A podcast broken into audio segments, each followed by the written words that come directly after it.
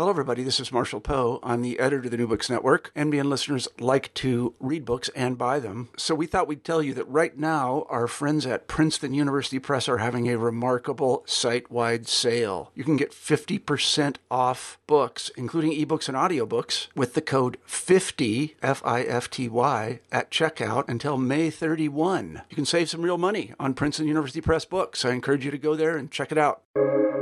Welcome to the New Books Network. Hello, everybody, and welcome back to New Books Network. I'm Dr. Christina Gessler. Today, we'll be talking to Dr. Sue Stuart Smith about her new book, The Well Gardened Mind The Restorative Power of Nature. Welcome to the show, Sue. I'm very pleased to be with you, Christina. I'm so pleased you're here too. I love this book. I wonder if we could begin by you telling us about yourself. Well, I'm professionally, I'm a psychiatrist uh, and also a psychotherapist. Uh, and I worked in the NHS in uh, in England for for about thirty years.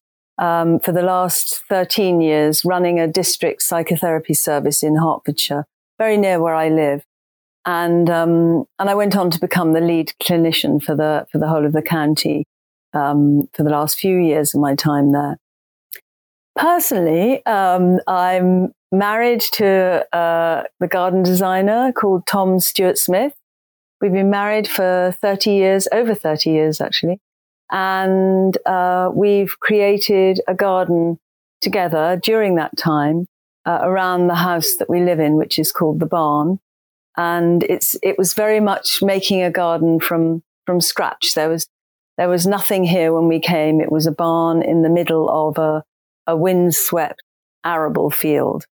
So, so that's really where the gardening element comes in. And um, I can say more about that later, but that's how I that's how I learnt to garden because I wasn't a gardener before I married my husband. And in the course of our marriage as well, you know, he he's gone on to have a very successful garden design career. So um, so that's been very wonderful to see as well. And that leads to my next question, which is what inspired you to write this book? Well, a number of things inspired me, actually. It was as if various parts of my life came together. So uh, the book actually grew. It started from uh, giving a talk in 2013. I was asked by the director of a, a museum called the Garden Museum, which is based in London, uh, to speak on gardening for the mind for a literary festival that they were organizing, which actually we were hosting here. So, so it was sort of on my home territory, this talk. And, um, and it was in putting that talk together that I began to realize how much I wanted to say about it and how much in a way I'd been quietly thinking about it to myself, but not really articulating various aspects of of um, of why gardening is so important for our for our health in general. So so that's how the book came about. I think I I think the other thing that was in the background, which was very important, and I I w- wasn't really aware of until I started thinking about um, thinking about the subject for that talk, was the um, the story of my grandfather, who was taken prisoner of war in the First World War and spent the whole of the war in a uh, POW camp in Turkey, uh, really sort of doing hard labor, um, emerged very malnourished, very traumatized, wasn't expected to live very long either. And, and I'd grown up with the story of how he'd recovered eventually through attending a horticultural scheme uh, for for ex servicemen, and and he he lived he lived until I was twelve. So I'd known him, and I, knew, I knew him as someone who was very comfortable in his own skin. You know, he didn't wear any traumas on his sleeve, and he was a very passionate gardener, uh, both kind of growing fruits and vegetables, but also orchids. He had a particular love of cultivating orchids in his greenhouse. So, so I'd not thought about that in the intervening years. So that, that really came in to, you know, a, a very important strand of inspiration for the book. And there was a third kind of inspiration, which really came from my professional life, which was seeing how, how many more people were suffering from levels of anxiety and depression and isolation, particularly, uh, loneliness and so on. And, and that alongside that, our mental health services had been stripped back quite a lot. You know, we'd lost a lot of our day hospitals. Um, people were often um, sort of uh, their their care was was was quite sh- more short term than it had been in the past. You know, they would they would they would be expected to have shorter term therapy and so on, and we were expected to to deliver that. And I became concerned about what what else we could be doing that was more community based, um, and to help with some of that. And, and, you know, there's been a long history of horticultural therapy, but it, it has had a resurgence in the last decade, partly as a response to this sort of social crisis. So that really was my third inspiration was wanting, wanting to address, address those issues, those of social and psychological issues. And in the beginning of the book, you, you take us through some of your early years, um, when you were in university and you were studying uh, literature and poetry, and you were really enjoying what you were studying and learning. Um, and then you had sort of a profound life event event happen. Um, you lost your father, and you were going for walks along the water, and you were sort of instinctively taking yourself to nature, not yet to gardening, but to nature. And it was at that point that you made the departure plans really to to instead of go on to study more literature that you would study um, psychiatry and medicine. Can you can you tell us about that experience? Yes i think i mean that was a life-changing experience for me i um i was 21 i was coming to the end of my english degree at cambridge university and i loved literature and i wanted to go on and do uh, a PhD at that point. point, and I was very interested in the Romantic poets, particularly um, in in Wordsworth, and that was what I thought I would do. Uh, but my father was ill throughout the last eighteen months of of my time there, and died before I graduated. And I, I sort of came, I think, to feel that I wanted to I wanted to um, be doing something more active in the world, if that makes sense. Uh, that um, that an immersion with literature was was was really important too, but but actually, I wanted to kind of be working with people, um, and yeah, I didn't I didn't um, I didn't I didn't see myself any longer sort of doing doing um, doing doing those doing doing something that wasn't i think i would say quite sort of reparative you know something that was giving back. Um, so that became very important to me to to move move to move into a different kind of field. I think also my own grief reaction made me more interested in the mind and learning about the mind so so from the beginning i I knew that, you know, although I could, if you qualify as a doctor, you can go in all sorts of different directions. I knew that I would go into psychiatry. Um, and in the background was also a kind of, I'd, I'd been reading Freud for one of my English literature papers. And, and that had also kindled a real interest and curiosity in how, into how the mind works. And for me, in a way, although it was a big, big switch to suddenly go and study sciences, uh, and it was another very long degree on top of a kind of a three-year undergraduate degree. Um, I, I, have always seen psychiatry as as straddling the two. You know that um, for all the science that we have, so much of of psychiatry is about attending to people's stories and the meaning of events for them. Uh, so, so in a way, for me, it was a kind of synthesis too. And you, you talk about that in the book about meaning making through gardens. You say that a garden is an imagined space as much as it is a real one. And you also talk about how gardening can help people with making meaning out of what they can control and what they can't.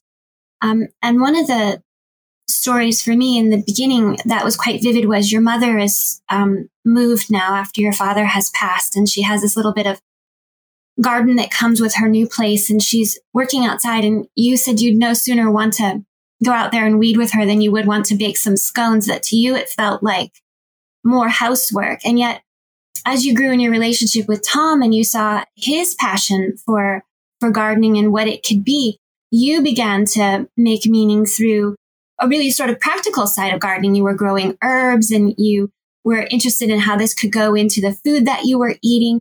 Can you talk about how gardening helps people make meaning, particularly in times of stress? Yes, I think it's a very, um, very important aspect of, of gardening. And actually, it was very much that that I wanted to explore because I think um, there's quite a lot already that's been written about that, you know, the physical benefits of gardening, uh, and, and, you know, some of the effects, anti-stress effects, you know, which are, which are very significant. Um, but I, I wanted to look at, look at the levels of meaning and some of the more unconscious effects that tending a plot can have on us. And I think, you know, there was something where I can remember so vividly watching my mother um, I did occasionally help her. It wasn't that I didn't help her, but I can uh, vividly watching her and I knew that I knew that something else was going on alongside this. I knew it was an essential part of her her grieving and her recovery. But at that moment, it wasn't the way that I was recovering. I was recovering through going into medicine, actually. Um, so, and, and sort of, you know, studying and taking all that on board, this sort of very different new, new kind of learning about the sciences. So it was really quite, I suppose, if I'm thinking about time, it was about seven years after that when we came to live at the barn and started uh, started creating a garden. And at that point, I, I again, I sort of, I, I didn't know very much. Um, I'm not sure that I saw it. I think I still saw it as a bit like outdoor housework, if you like. Uh, but I was desperate that we should make a lovely place round us. And, and Tom, for Tom, it was a blank canvas. So I sort of tagged along behind and sort of, you know, we had three small children. So there was a, a limited amount I could do. It was only when our youngest w- went to primary school when he was five that I decided I wanted my own plot. And that was the moment when things really changed. Uh, and I started growing her herbs in that pot, her, herbs as we call them, and um, both culinary herbs and medicinal herbs. I was very interested in in those the, the kind of overlap, um, and I loved cooking. So for me, that was a big a big thing as well to be able to grow these a huge range of different interesting, slightly sort of offbeat herbs. So so that was what hooked me in. And I think, I think at one level, there's also something very important in terms of the meaning that we ascribe to it, which is to do with our attachment and feeling rooted. And for me, the, the garden, the land, the plants, it, it's a relationship. So you, you attend you you know you you have to notice things you attend you care for them. You know you can be really angry or upset when the pests come and damage your plants. So there's a very important emotional level at which we we respond to a garden. And and at the same time it's it's a it's a relationship that's um, not even if it's a consuming one for people who are really obsessed um, it's not demanding in the way that our, our, our other interpersonal relationships are with people. And that, that is a very important aspect of it too, that we're kind of free, we're free to create our own meaning in the garden. And, and, you know, the plants aren't talking back to us, as it were, or, or judging us or, you know, um, thinking about us in any way, uh, although they do respond to our interventions. So that, that I think is a very helpful thing. It kind of releases us from, from, you know, the, the demands, which can be very intense of what's going on in your relationships and, and, you know, whether people like you or not and things like that. Um, so I think that's very important. And, and in terms of recovering from loss, the, the, um, the experience, and I think this was very important for my mother, was of, of making something new grow again. And in a way, she was kind of building a new life alongside digging up her garden and getting rid of the weeds and putting in new plants um, and making a new beginning. And I think, you know, you only have to look at how, how regularly throughout history and how, how many people who have been traumatized or experienced a loss, how, how frequently people do turn to nature and, and the powers of regeneration in nature, which, which give, it gives us a structure. It gives us a sense that we can, gives us something to hold on to, I think, a sense that there is, there is, there is an alternative future. Uh, so, you know, for somebody like my grandfather and, and the other ex-servicemen after the First World War who were helped through horticulture, that's a very, it helps you make that transition. Um, you know, just the power of natural growth, uh, affects you. Even if you're not conscious of it, it's, it's, it's, it, you're taking it in.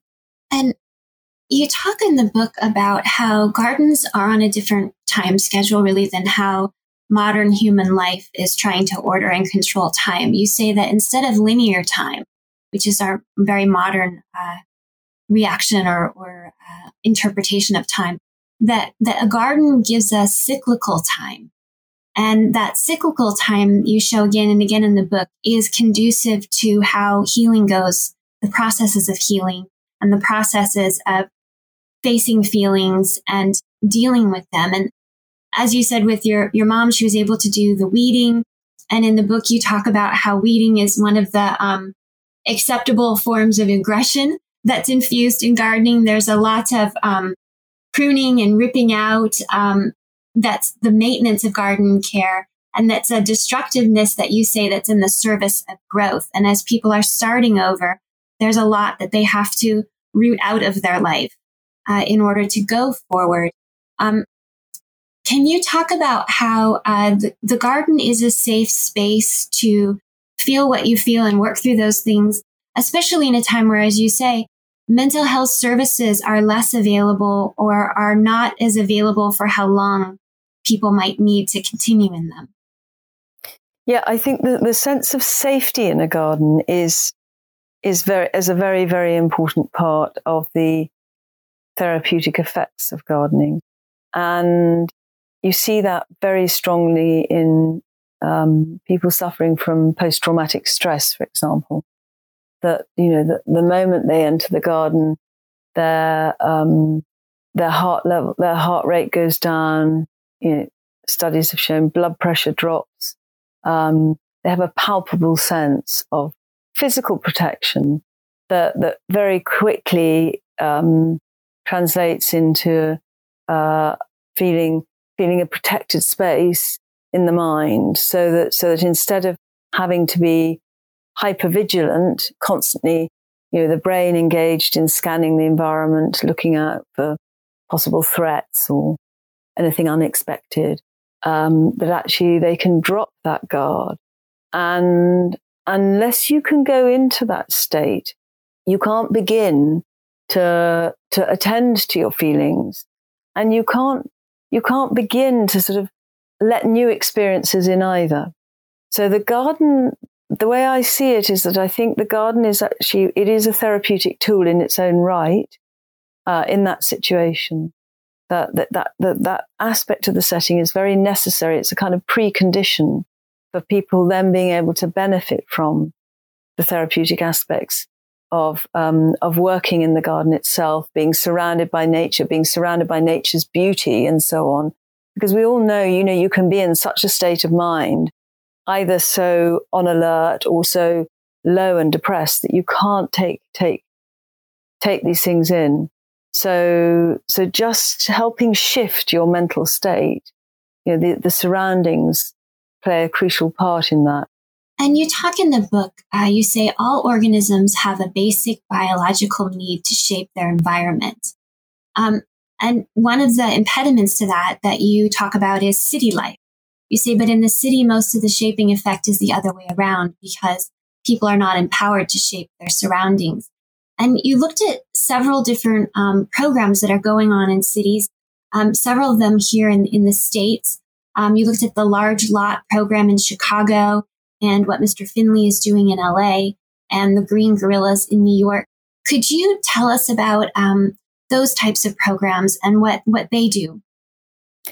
Yes, I think they're very important. And I think, I hope that one of the things that might come out of the, the pandemic and the current um, crisis that we're in, uh, which is going to have not only health effects that we're already seeing, but also social and economic effects that we are already seeing too. Um, so I think in terms of how we how we rebuild and recover these kind of community based gardening programs that can help empower people and bring people together are, are very very important. And they do often um, they, they, they tend to spring up at times of of, of um, adversity or crisis, uh, if you look at the kind of situations in which um, in which they arise. So, in um, Detroit, for example, it was you know back in the 1870s, the birth of urban farming came about as a result of a economic depression, and um, it was Mayor Hazen Pingree who who had the idea of using vacant lots uh, to grow potatoes and other other food uh, food for for um, families who otherwise would the only option would be the poorhouse. So so you you know if you go back to that in terms of the history of gardening in the city, it's it's a very very important way of surviving adversity and and also I think celebrating what people can do when they come together, because when we're all on our own separate treadmills and you know, um, working very, very hard. And there's no doubt 20, 21st century life is for many people extremely demanding that, that we don't get enough opportunity to come together and, and function in groups. And actually that's, that's really what we evolved to do. You know, that's actually where we draw much of our strength from. Um, and, uh, in terms of our neurochemistry, those relationships and, and those bonds are very important in, in sustaining us. So I think all of those projects have a huge amount to offer. Um, the one, the one that I, I'm, I'm very taken with at the moment is, is another one that you didn't mention, which, um, uh, is based in uh, the UK and it's called the Incredible Edible Project and it was started by two women uh, over 10 years ago now, actually in response to the financial crash in 2008. And, um, and they just started guerrilla gardening and they, they took over uh, a bit of land uh, that was outside uh, um, a rather derelict health center that had just been left to rot really in the middle of the town and they started planting vegetables there and they put up a sign that said help yourself. And the whole philosophy of this project is is to change the civic landscape. So they've they've planted um, the canal towpath they've planted uh, you know they've they've created raised planter beds on some of the pavements. One of them's right outside the police station. Uh, they they they actually took the the, the modern, the new health center that was built uh, to task about the fact that everything was planted around it was sort of prickly, prickly bushes and thorny plants, uh, with the idea that that would deter vandalism. Um, and actually, they said you've got to be growing healthy food. You need to be, you know. So they got them. They got. They managed to get their permission to to change, to remove them, and to plant uh, fruit trees and a little apothecary garden. And one of the upshots of all this activity was that quite quickly the levels of vandalism actually went down quite markedly. And, and the high street began to thrive. You know, people started selling food in the high street, little restaurants opened up. And actually, this project really kickstarted a local economy in a place that was really struggling. It was a sort of post industrial northern town on the outskirts of Manchester called Todmorden and had been languishing for some time. Uh, you know, the, the mills that had once thrived there and, you know, in the 19th century and the early 20th century are long since gone. So, so the power of these interventions can be quite, quite profound. And, and also in terms of all the people, the volunteers who work on the project and their, their um, sense of contribution and community that's come out of it. It's very, very important. Um, and it's and it's um, it's an amazing project because it started sit- a group of women sitting around a, a, kitchen table, sort of scratching their heads, thinking what could they do to try and improve the state of their of their town. And now it's spawned, I think, over well over a thousand similar models, all called Incredible Edible, not only in this country but in in other countries as well. So, um, so I just think that's that's a nice example, a contemporary example of um, of how far those kind of projects can go. It is a lovely example. And one of the things that you talk about with the community gardens is the importance of not putting um, the um, chain link fencing around them, but have it be split rail fencing, have there be good sight lines so that people outside the garden can see in, people inside the garden can see out to create this psychological flow of the garden into the community.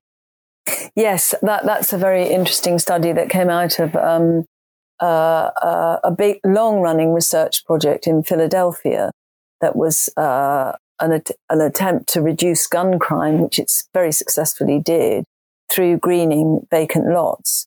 And it was in association with the Philadelphia Horticultural Association and um, Charles Branas, who who who ran the project, um, has published a lot a lot of very interesting papers about it. Um, but yes, the, what they found if they put up chain link fencing um, was that people just started throwing their trash over the fence, and um, so that having the having the the post and rail suddenly made it a communal space that people would gather and sit on the fence as well. Um, and the, the, kids would come and play and, you know, the mums could sit, sit and chat to each other. So neighbors who'd never met each other, who'd never spoken, began to get to know each other. And people spent much more time outside than they had done before. And all that resulted in um, a lowering of crime levels, but also quite a marked lowering of levels of anxiety and depression in the people who were living around the vacant, the, the greened vacant lots. Because what they also looked at was they measured the heart rate of people who lived in neighborhoods with um, derelict and overgrown lots around them.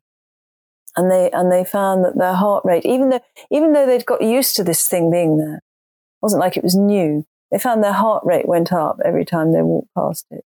So at some level, the, these, these environmental, um, cues affect us quite profoundly. Um, you know, that wouldn't have been enough of a heart rate rise for the person to perceive it themselves. But if day in, day out, there's a kind of drip feed of increased stress through heart rate, through blood pressure, through cortisol levels are another thing that have been shown to be much healthier when people have green, green space around them. Then actually over time that accumulates and creates quite large um, disparities in the health of people living with green space on the one hand and without it on the other.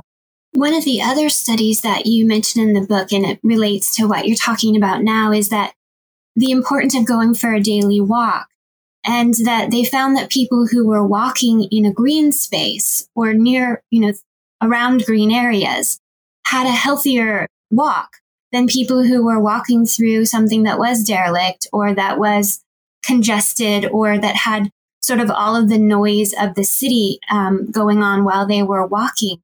Um, can you talk a bit about that and how that relates to the importance of how the human brain responds to the color green? Yes, I think I think it's not only the color green, although I think that is an important part of it. Um, so yeah, the green is green is green is a restful color for the for our um, our optical sort of system, and uh, in terms of processing, uh, you know, visual cues from the surroundings. For our hunter gatherer forebears, it was an indication of a place that was flourishing, that would sustain life.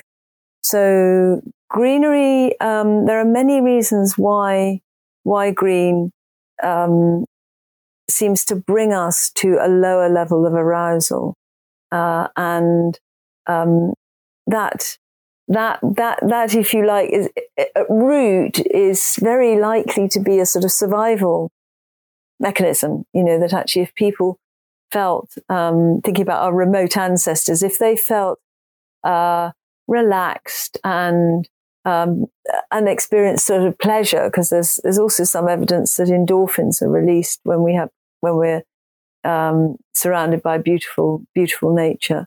Um, then they were more inclined to to linger and stay in this place. Um, so so I, at one level, it's working through through a direct brain effect on us. Those the studies that you you refer to are um, are show a number of different results. One, one is on our cognitive functioning. So looking at the students who walked along a busy road compared to students who walked in an arboretum. You know, the, the students who walked in the arboretum performed significantly better on tests afterwards. And other studies have found that walking in nature um, makes people a bit more creative in their thinking afterwards. Uh, and another very robust finding is that nature turns off or helps us turn off uh, rumina- rumination. So that's sort of dwelling on negative thoughts in a, in a circular way. And that again, I think must have, must have, ha- have in origin a sort of a survival advantage that, that when we get out into the landscape, you know, we are, we are still, you know, we evolved as hunter gatherers. This, uh, so much of this is genetically encoded in us, um, that actually, you know, hunter gatherers needed to, needed to, needed to turn off whatever preoccupations they had. You know, if you were in, terribly internalized and brooding on something, you know, you probably wouldn't survive for very long out there in the landscape. So nature does seem to help people come out of themselves and draw us into a sense of connection with the world around us. And, um, and the other, the other very important aspect of that is also that it increases, uh, people's levels of empathy and even generosity. So it opens us up in all sorts of ways. I think, you know, they're, they're, they're extremely important in, in, I think, the current sort of culture that we live in, which is often very driven by um, competition um, and in which people are, are often disconnected. You know, we're connected remotely, but not not directly. So so that sense of nature connection is is very important at an emotional level as well. And the nature connection begins when you start your own garden. You were talking in the book about that when we sow a seed, we plant a narrative of future possibilities. It is an action of hope. Not all the seeds we sow will germinate, but there is a sense of security that comes from knowing you have seeds in the ground.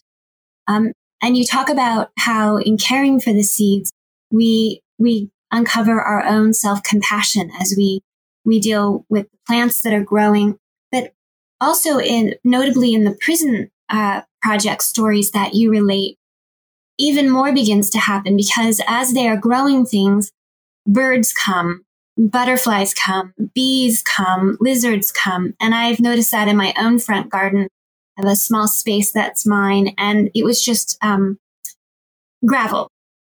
And I remember thinking when I moved in, will will nature will will I have natural experiences here? And as I got more and more plants, I realized I had now a lizard living in my yard, and I was so excited when I met the lizard who had moved in because I had these plants. And um, and so I really um, I felt sort of viscerally how the prisoners felt when the birds came because I remember when the birds first came to my garden, and while I, I haven't shared their experience of being, you know, confined, um, when nature starts to respond to what you've created, it is a really magical feeling that you're now drawing in more more elements of nature.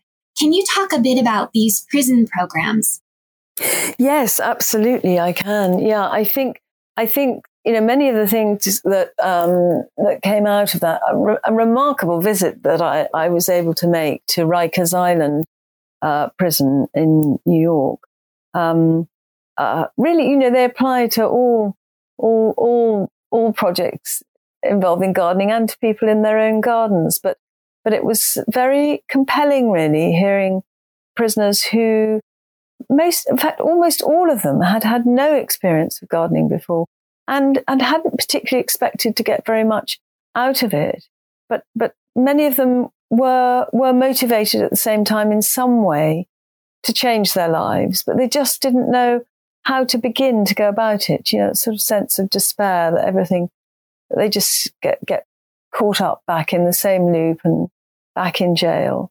Um, so, so I think, I think in terms of talking about the prison projects, it's also important to sort of keep a bit of a, a general idea of how it, how it can help.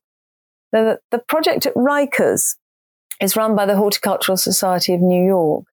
And um, it's been running for nearly 30 years now, but it's expanded a lot in the last decade or so. And and what struck me most was actually a conversation that I had with uh, a prisoner who uh, who's called Samuel, or I call, I call him Samuel in the book, because for him he'd he'd been involved with the with growing the um, vegetables and particularly harvesting the squash plants, and that's what the the men had been doing just before I visited. And he told me how um, earlier that week he'd, he'd had a telephone conversation with his mother, his 80 something year old mother, and how for the first time, almost that he could remember, he had something positive to tell her because he was telling her about the harvest. And, and then they, they'd got sort of caught up in her reminiscing about her garden and um, she'd grown squash once herself. And that sense of suddenly glimpsing through, through, through the garden, through growing something, through actually being able to share it, share the pleasure in it, um, and you share the, you know, the tangible fruits of the earth as well. You know, when you, because one of the things that happens at Rikers is, is the produce is shared and the prisoners are able to um, uh, share share some of the food as well. So so that sense of actually um, I can make something different happen. It's very powerful, and it's and it's one of the things that I think is is very unique to gardening because to get that sense of making something sort of special or, or really worthwhile happen through if one thinks about other you know, forms of creative therapies, um, which can all do that in the long run. They, they, they, involve a much higher level of complexity of, um, you know, commitment to it. If you're involved in, um, let's say, you know, woodwork or something like that, um, or other, other sort of crafts, skills based kind of projects, the time it takes you to, to learn and the persistence you need to, to end, come with an end result that you feel really proud of is much longer. Whereas, whereas if you, if you sow some sunflowers, you know, and, and three months later, this amazing sunflower is there and you know you've had a hand in it. That's, that can be really important in, in sowing a seed of, of self belief in people and, and, and giving them a basis on which they can build, build, rebuild their self esteem So I think that, in that way, gardening is, is very empowering. And, and I, I, I mean, I love, I still love working with seeds. It was one of the things that got me into gardening was, was sowing the, the herb seed. And, and there is something extraordinary about watching that transformation happen and, and then being pulled into, um, nurturing it. Cause that's another very important part of the, the prison project is, is, um, is the way that it, it, it, it, it, it gives people who, who may not have had much nurture or care in their lives, it gives them a, a relatively safe way of entering into that kind of relationship, a sort of nurturing, caring relationship. Um, uh, you know, because, uh, you know, real, real life relationships with people are much more prone to going wrong or, you know, you can intend something well, but it, it, comes over out wrong or you say it wrong and the whole thing is a disaster. Whereas actually nurturing a plant, it's, um, it's, it's, it, in a way, it's, it's just much more straightforward. It's much more simple. And one of the things that they, they commented on was this feeling that the plants didn't judge them. Um, you know, so that actually they, they entered into a different kind of transaction from all their other transactions in life, really. Um, and, and a very important part of that is always in these projects is the, is the way that the horticultural therapist, um, helps them discover that in themselves and, and promotes that and gets people working at the right level of um, complexity for, for where they're at, what they can manage. And um, so you know, it doesn't just happen on its own. It's part of the sort of culture of a therapeutic garden that that should happen.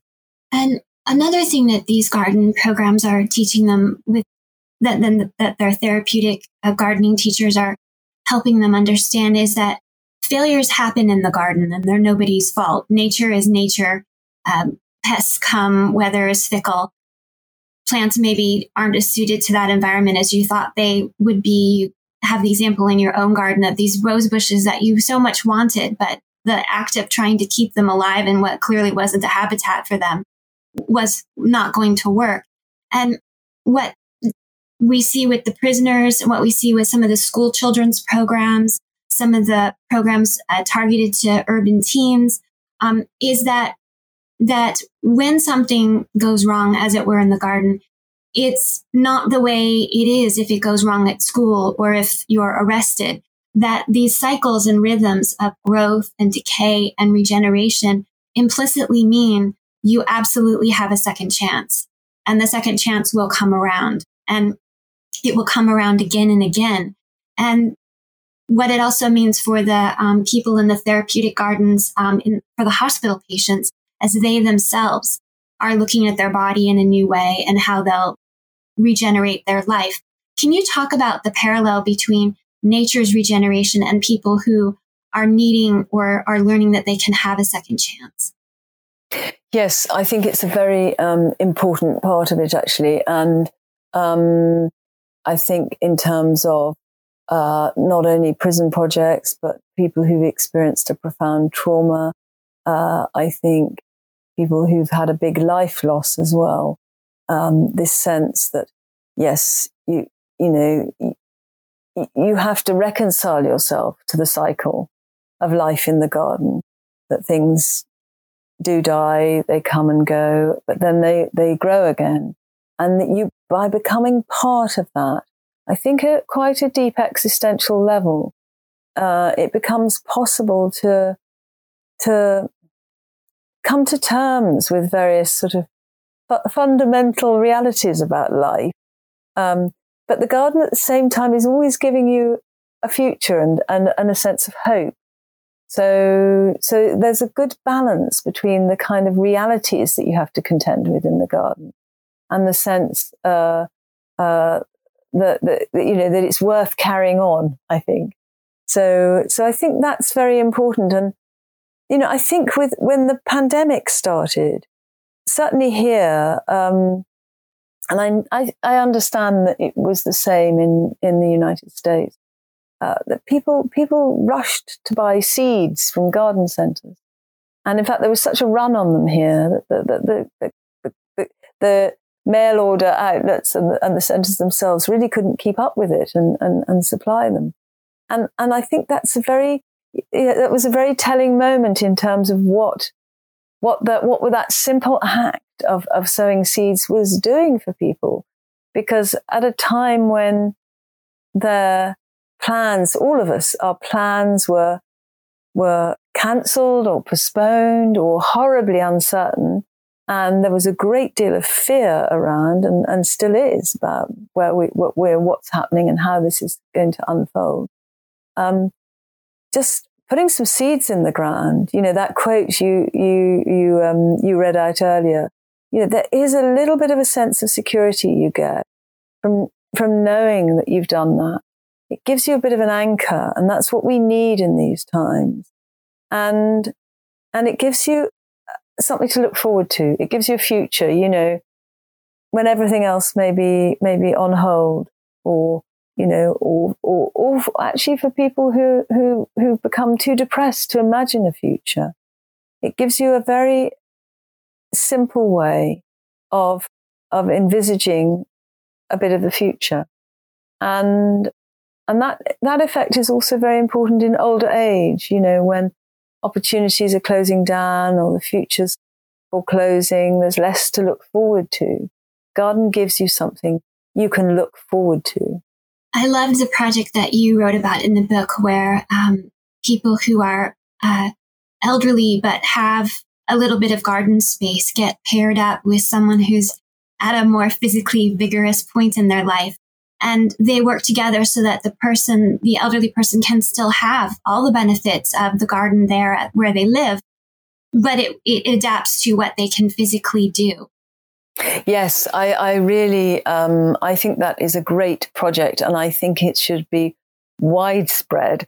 Um, and I don't know, uh, you know, I think it, it, it deserves to be adopted because it's such a good model because you know for all that we're talking about the benefits of, of, of a garden you know actually looking out at a garden that you can no longer look after or looking out at a space generally that is um, you know overgrown and uh, you know not really thriving uh, is is depressing and and creates stress as well for someone who who looks at it and thinks I can't, I can't do this anymore. It's like it compounds the sense of loss that they're experiencing with, with, um, with whatever old age or disabilities they're, they're struggling with. And it, it is a very simple solution because many people don't have access to a garden and, and yet they want to garden. So through this garden partners scheme, people are paired up and and it had enormous. It's, it's actually the one I wrote about is based in Edinburgh, um, but it had enormous benefits for both sides. You know, both both people, um, both the younger people who who were gardening and and the older people who suddenly, you know, they were looking out at a, a nurtured space instead of a an abandoned sort of space, and and that you know that that that that, that would be just be such a great a great project, I think, to to make um, you know part part of our civic life, if you like, or suburban life. Um, so this it also meant for the, those older people that they didn't necessarily look at the garden and think, "Oh, I've just got to move. I've got to leave this place because I can't stay on top of it anymore." It gave them a way of staying where they were, which is also very helpful. And they built up relationships with the people tending their gardens, you know, friendships sprang up and they had a shared interest. You know, talking about the future, shared interest, suddenly a future opens up in the plans and discussions about what's going to happen in this garden. And in the book, you talk about the importance of the social emotional aspect of gardening. And one aspect we haven't touched on yet, and I'd like to at least talk about it for a few minutes, is um, the importance that of curiosity that children get to experience in a garden as part of their social emotional learning um, that is different than some of the other aspects of gardening that we've talked about because the children aren't necessarily uh, determined to grow something they're more determined to explore and to be curious and you talked a bit about that with your own children's experience in in the garden there um, at your own home when they were quite small. Can you talk about the importance of curiosity for children um, when they can be in a garden space? Yeah, I think I think it's something that many children today are are lacking is that sense of being able to to play in nature and notice and observe things, see them, you know, whether it's the insects or, you know, you were talking about it in your own garden. Um, that sense of curiosity and discovery. And, you know, again, in, in the culture that we live in, uh, so much learning is now, um, uh, sort of fed to people, you know, that, that actually students can become a bit too passive in, in that what they have to do is take in the facts and learn them and then be able to present them again. Um, so, so the idea of exploring is very basic to human psychology. And it's actually, in terms of our neurochemistry, it's associated with dopamine, uh, which is the, the, um, the n- neurochemical that, that, uh, lies behind all kind of foraging behavior and seeking behavior and exploratory behavior in, in other animals too. So it's sort of across the animal kingdom. So it stimulates that. And with that comes a sense of purpose and motivation because that's what, that's what follows. And also, interestingly, dopamine is very good at, um, uh, it, it, it uh, stimulates the laying down of memories, making new memories. So experience becomes much richer when we're in that state. And, and for children, it fires up the imagination particularly. So, so they, they then, then have this tremendous resource. Um, and it's an emotional resource as well, uh, that they can draw on. And, and there's, you know, a lot of evidence that, that what, one of the things children do uh, in nature is they create their own safe spaces, you know, whether it's their dens or their, and these are places where they, they can play and, um, you know, create, create a, a place where they can be free from the adult world, which can be a bit oppressive. Um, but they're free within, within a safe confine of a garden. And, and I think that's a very precious experience for children to have. Um, it gives them their own world while sort of being under the safe umbrella, if you like, of, of, um, of the parental world. That brought back memories of when I was very small and I didn't quite do that at our home garden, but a nature space I did that was the beach where I'd make my own little space with um, driftwood and seaweed. And I had a whole, whole uh, space of my own with a whole magical world going on. And there's really no toy that replaces that experience of being able to create that space for yourself in nature. What you uh, can uh, yes. make out of those found things is far more satisfying than even the most delightful toy. Absolutely. I agree completely. And I think it, it actually links back to what we were talking about earlier to do with shaping your own world. That that that that's what that kind of play is about. It's about shaping a little bit of your own own world, uh, and, it, and it helps you. These things help you later on in life to feel that you can imagine a, a future, if you like, and and actually, you know, gardening, as I see it, that is what gardening is about. I think, I think, you know, it, it, it is sort of an adult form of play. And I don't mean by that that it's not serious. But it, but actually we enter into exactly that kind of activity of, of shaping our, our, our world and a little bit of uh, around us. And, and, you know, that, that also has, um, uh, it has a biological, it's a biological need to do that too, I think. Uh, it's not only about the imagination and play, but, um, but, you know, if you look at any organism, in the environment. You know, birds create their nests. You know, uh, they, they, they, you know, foxes have their their lair. Um, so so that that need, which is uh, instilled biologically, to shape a little bit of your environment to create a feeling of being at home in this place, uh, is is is very central to our makeup. And and a garden gives us a very active way of doing that, of sort of endlessly revisiting it. Um, you know, once you've kind of made your house, it often stays as it is. Whereas, I mean, you might tweak it occasionally, but in the garden, you're constantly engaged in that process. And it gives you that sort of anchor uh, in the earth, in the soil, on the land, um, which I which connects to our biological roots, I think. And as you say, it connects us with each other. When when I moved to my little cottage here that has the little uh, gravel courtyard, um, when I when I first looked at it and I thought, well, I know I'll do something with this, but I have no idea what.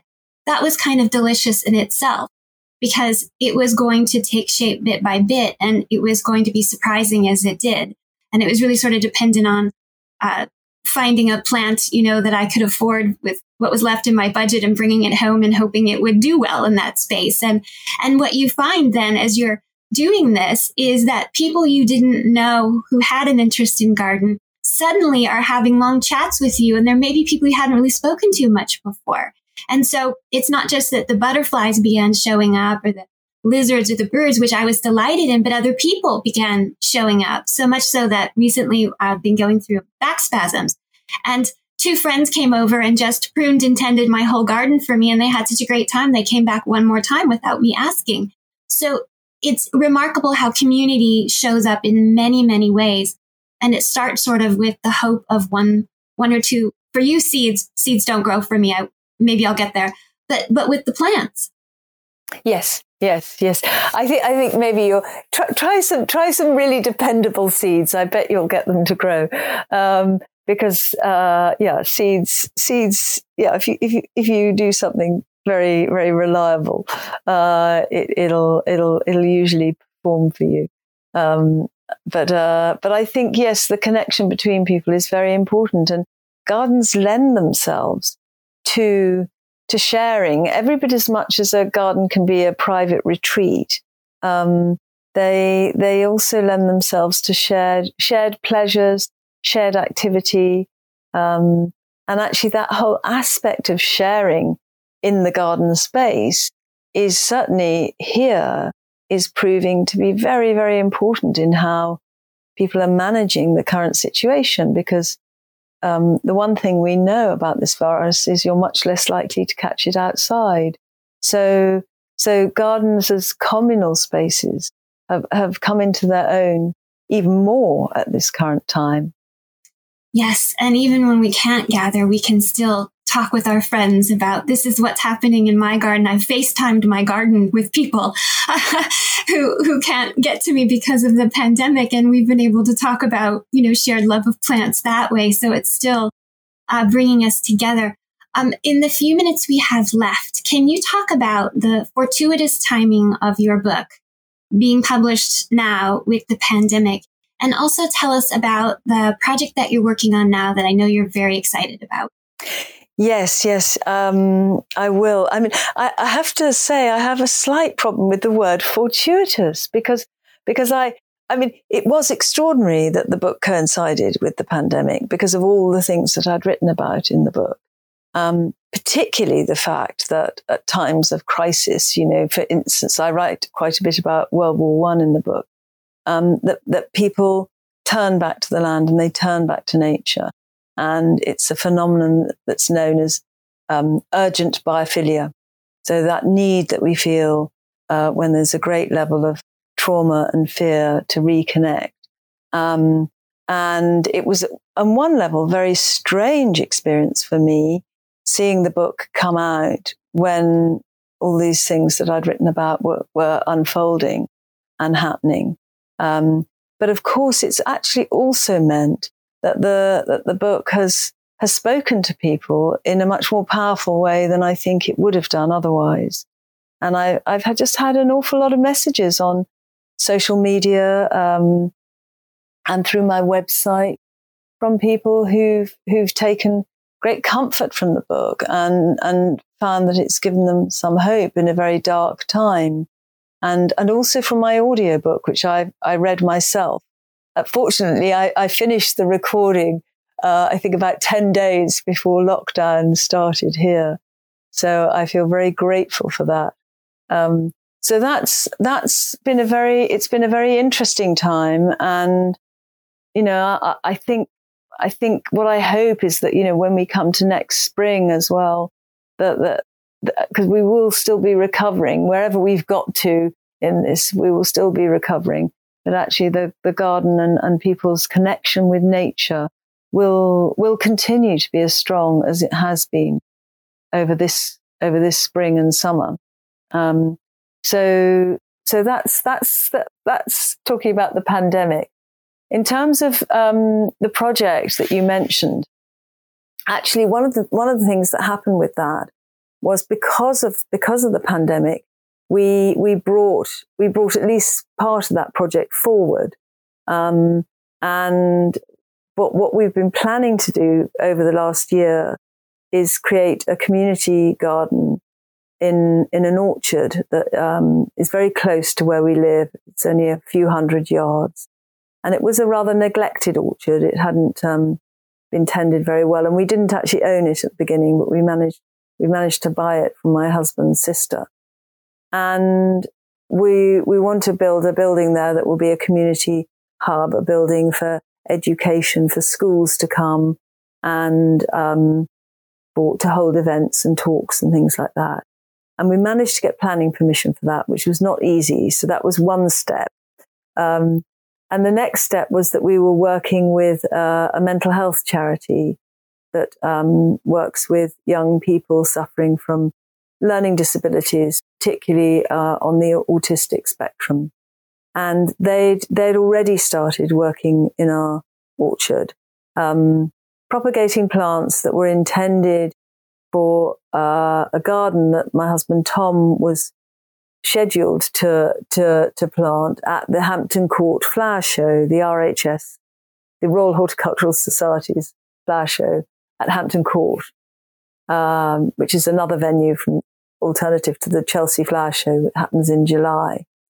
And because of the pandemic, all of that got put on hold and the charity could no longer come here because they couldn't um, come in their minibuses. So they moved, they moved the plants that they were going to carry on looking after back to their, their site, which is a few miles away, their main site. So we were left looking at, um, uh, at a patch of land and that we had intended in time to create allotments on, sort of like small community individual plots for, for people to garden uh, and grow fruit and vegetables on. And we managed to order enough um, compost, mushroom compost, and uh, manure as well um, to kickstart that sooner than we would have otherwise done.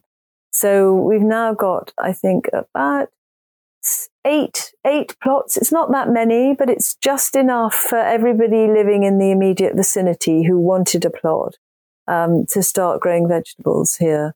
And that's been a very wonderful thing during the pandemic because um, it's brought people together. You know, we're, we're, all neighbors. We're all living in this small community. There's about 30 people living here. And um, it's brought them together in, in a new way. And, and it's been a lifeline for, for one or two of the people who've got health problems that they can, they can get involved in their allotment and feel they're doing something healthy, um, connecting to people in a way that's safe outdoors. So, so that's been very lovely to see that happen. And, you know, what we're hoping now is to start building the building in the autumn and over the winter. And that next spring we can create another, another, uh, group of allotment beds, um, vegetable beds, uh, so that we can cast the net a bit wider and offer plots to people living in our, our nearest village, which is about a mile away and um, so that that's where the that's where that project's heading, and it is it is exciting. It's been very nice to see it coming together. Although you know, given given the current climate, a lot of things are uncertain. How long it's going to take us to build the building, for example, uh, you know, nothing nothing is going straightforwardly for anybody at any walk of life at the moment, pretty much. So so, but we will we will carry on and we will keep it going. I think that's the main thing. I feel like your grandfather's spirit is very strong in you, that you're carrying on with this project despite the state of the world, which was one of the stories that you, we opened with was how he made his way through when the world was in a terrible spot as well. Um, yes, I, and I'll tell you something that really came to me at the start of the pandemic because it was it was exactly hundred years since he had started attending that horticultural project that helped him. It was in, nine, in 1920 that he started. So it did. There is something very, very, very linked up for me about that. Here we are, a hundred years later, um, dealing with a very different kind of crisis, but where there's going to be a lot of rebuilding to do. Well, on behalf of your readers, I, I hope that that will spawn a book as well, um, because that's a, an amazing story of trying to do that, especially during this time period and the people it will bring together and, and what it'll do for their lives. So, um, hopefully that will, that will lead to another book. Um, Sue Stuart Smith, thank you so much for being here today and telling us about your book, The Well Gardened Mind, The Restorative Power of Nature, which is available in hard copy and as um, an audiobook read by Sue. We today have just touched on some of the themes of the book. I hope that listeners will find the book themselves and, and explore this topic even more. I'm Dr. Christina Gessler. You've been listening to New Books Network. Please join us again.